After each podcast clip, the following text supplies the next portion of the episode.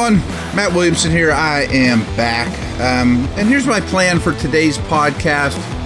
I just have a lot of bullet points. I think I got like 10 or 12 bullet points from the game, couple general preseason thoughts overall, and watching it a second time, a couple things stood out. So yesterday's was a shorty, just a instant recap type of thing of what I saw basically. So let's kind of dig in here to a couple of these bullet points. They'll be sort of random. There's not a lot of whole order to it all. I just have a bunch of stuff here I just want to throw out there to you guys. First off, I know it was late that they scored that touchdown. Detroit, I'm talking about, but I really don't care. I mean, here's all I have in the bullet points is the Steelers did basically hold the Lions to 3 points, and the Lions quarterbacks aren't good, and they didn't play Swift, and they didn't play Williams, but Hutchinson and St. Brown and a great offensive line was out there. Let's give the D a little credit here. I mean, I think the Lions will have a good offense this year, not a good for the Lions offense, and I know that their quarterbacks will be different. Of course, I just said that. But you held an NFL team to 3 points that has a fair amount of talent. I thought the stars stood out yesterday. On defense, that, of course, means Cam, Watt, Minka. I mentioned yesterday that I even said live, boy, get Watt out of there. Why is he still in there? Get Cam out of there, especially after Watt's injury and how the KZ injury affects Minka. But they're still great players nonetheless, and they looked like great players yesterday. So just wanted to reiterate that part. Same is true with the offensive guys. And offense doesn't have, you know, the defensive player of the year on it, but the guys that they're counting on for now and big picture, Freiermuth, Najee, Trubisky, Pickett, Pickens. I don't know if I call them stars, but they're the most important offensive players, and they're all super young.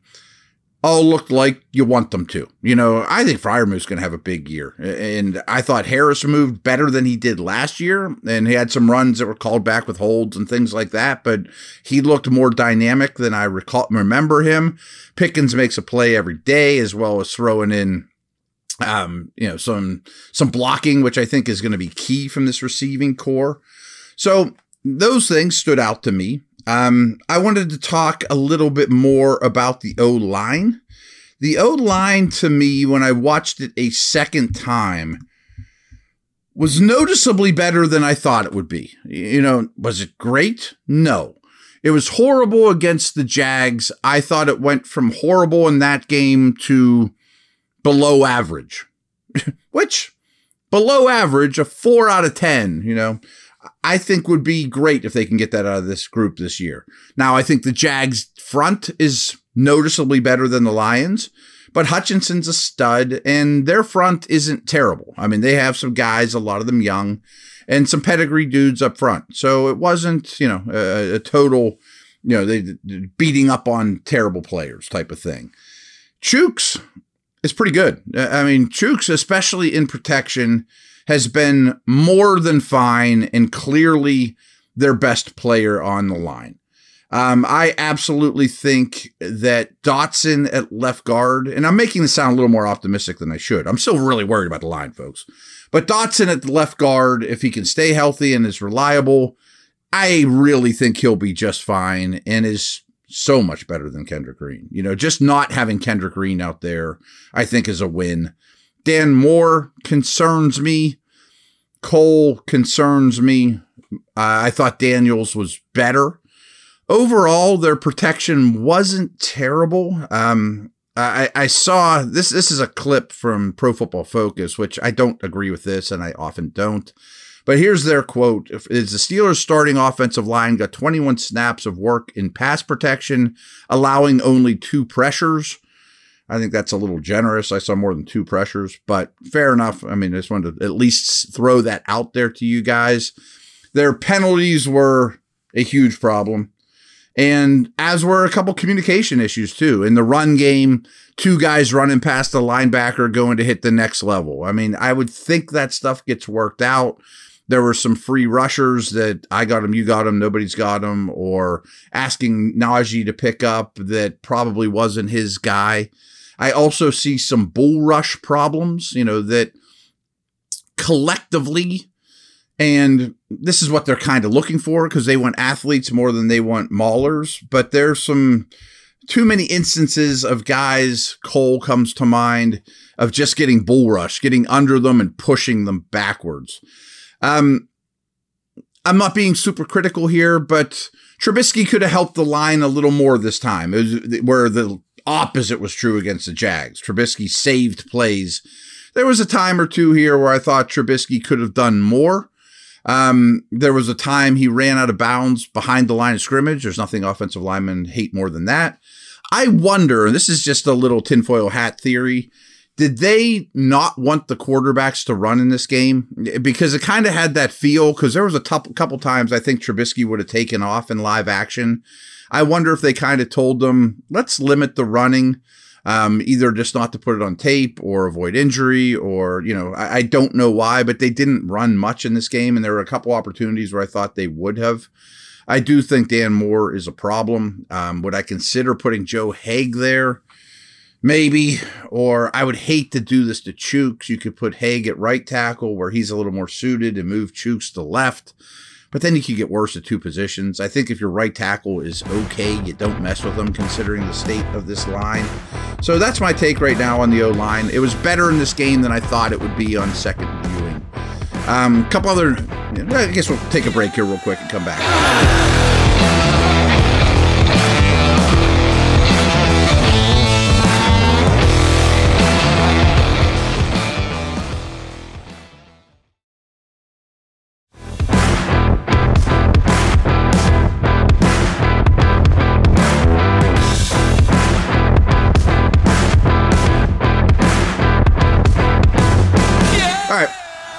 Again, I just have bullet points. I just want to chat about a couple things that I noticed from this game.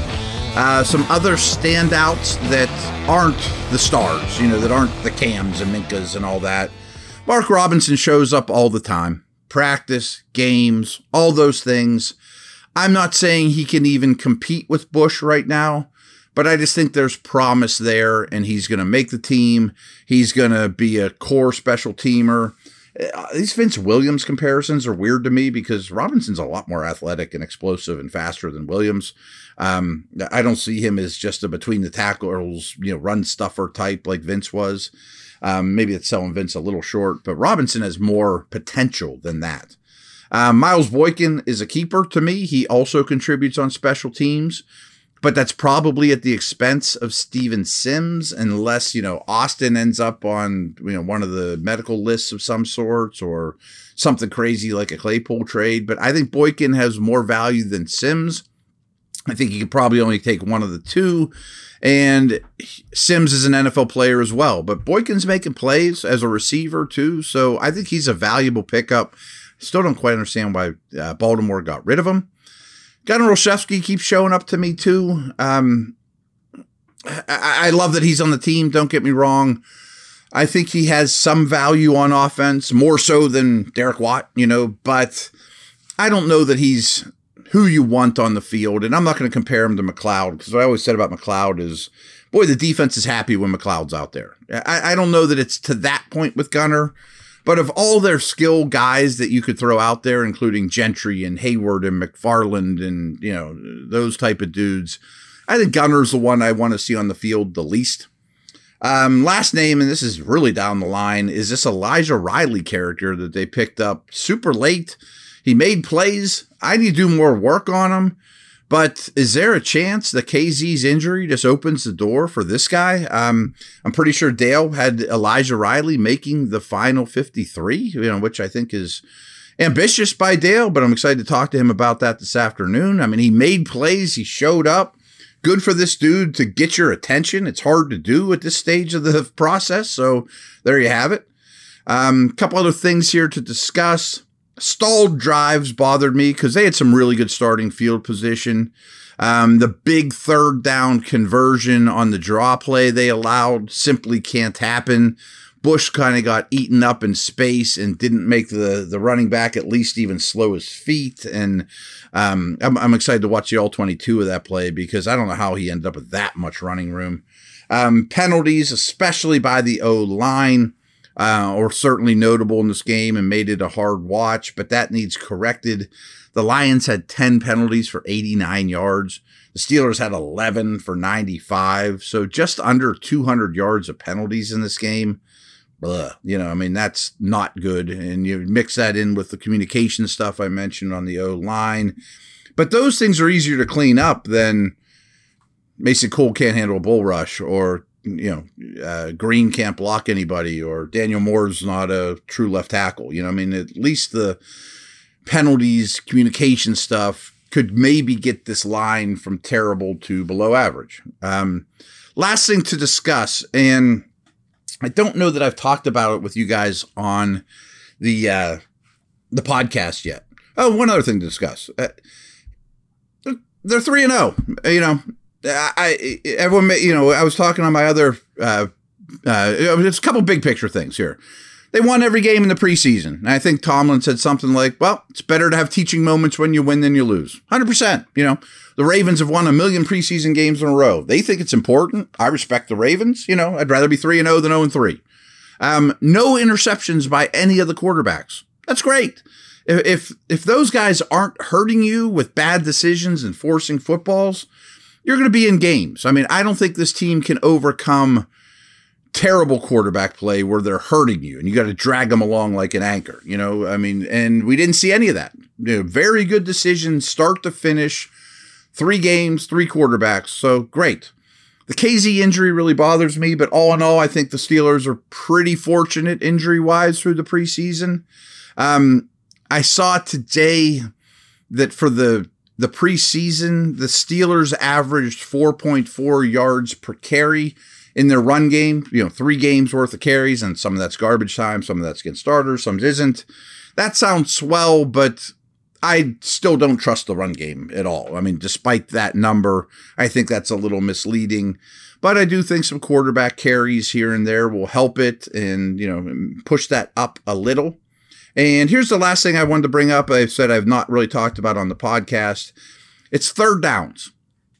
And maybe I'll do a whole podcast about it sometime. But when you hear things like the Steelers were 6 out of 12 on 3rd down, I've really come to understand this in a different light than I did a year ago. It used to be, what's their percentage on 3rd down? How much did they stop them on 3rd down?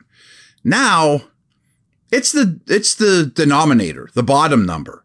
If you're on offense, you do not want to run a lot of plays on 3rd down. If you're a defense, you want to force the defense to play a lot of plays on 3rd down. Bad things happen to offenses on 3rd down. That's when the blitz packages come out. That's when turnovers happen. That's when your quarterback gets hit. And obviously people throw like crazy on 1st and 2nd down as well, but often against much more predictable coverages, you know. So here's something I just wanted to throw out at you. In this game, they forced the Lions into 17 3rd down opportunities, and the Lions only converted on 4 of them. That is outstanding. I mean, not only is it outstanding from a traditional standpoint of the Lions offense was very poor in converting, you know, 3rd downs, 4 of 17. That's under 25%. But you forced the Lions into 3rd down 17 different times. That's phenomenal. You know, over 10 is good. Over 12 is really good. Steelers, on the other hand, they only converted 4 of 13. 13's not optimal, but it's not the end of the world. And again, this is preseason, folks. So how many of those were in the 4th quarter? And that's true for the Lions too. You know, I mean, don't get me wrong. But here's a little nugget I dug up that was concerning last year that has to happen. So that's exactly how I wrote it. I'm just going to read it to you. On average, the Steelers offense got the 3rd down more than any team in the league last year. They averaged 14.1 3rd down offensive attempts per game last year. Way too many. You do not want to be amongst the league leaders in times you snap the ball per game on 3rd downs. The Steelers were the worst. So not only did Pittsburgh's offense play the most snaps in the league on 3rd down, but their defense averaged the opponent to have 13.6 3rd down snaps per game. Only the Saints defense was higher. The Saints defense was awesome last year. So that just showed you're making things tough on your opponent by forcing them to snap the ball on third down. The opposite was true with the offense. And that's some of it's because the defense was on the field too much. I mean, just because the offense wasn't getting first downs.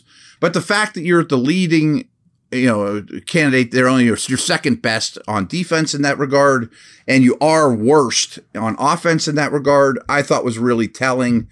And we saw a little bit of that in this game too. So again, there's some more thoughts. I know the next 24 hours are going to be a big in terms of roster composition, cuts, all that kind of stuff. And I will tackle that tomorrow, but just wanted to get my part 2 notes of the game in the books here. And that's a wrap. See ya.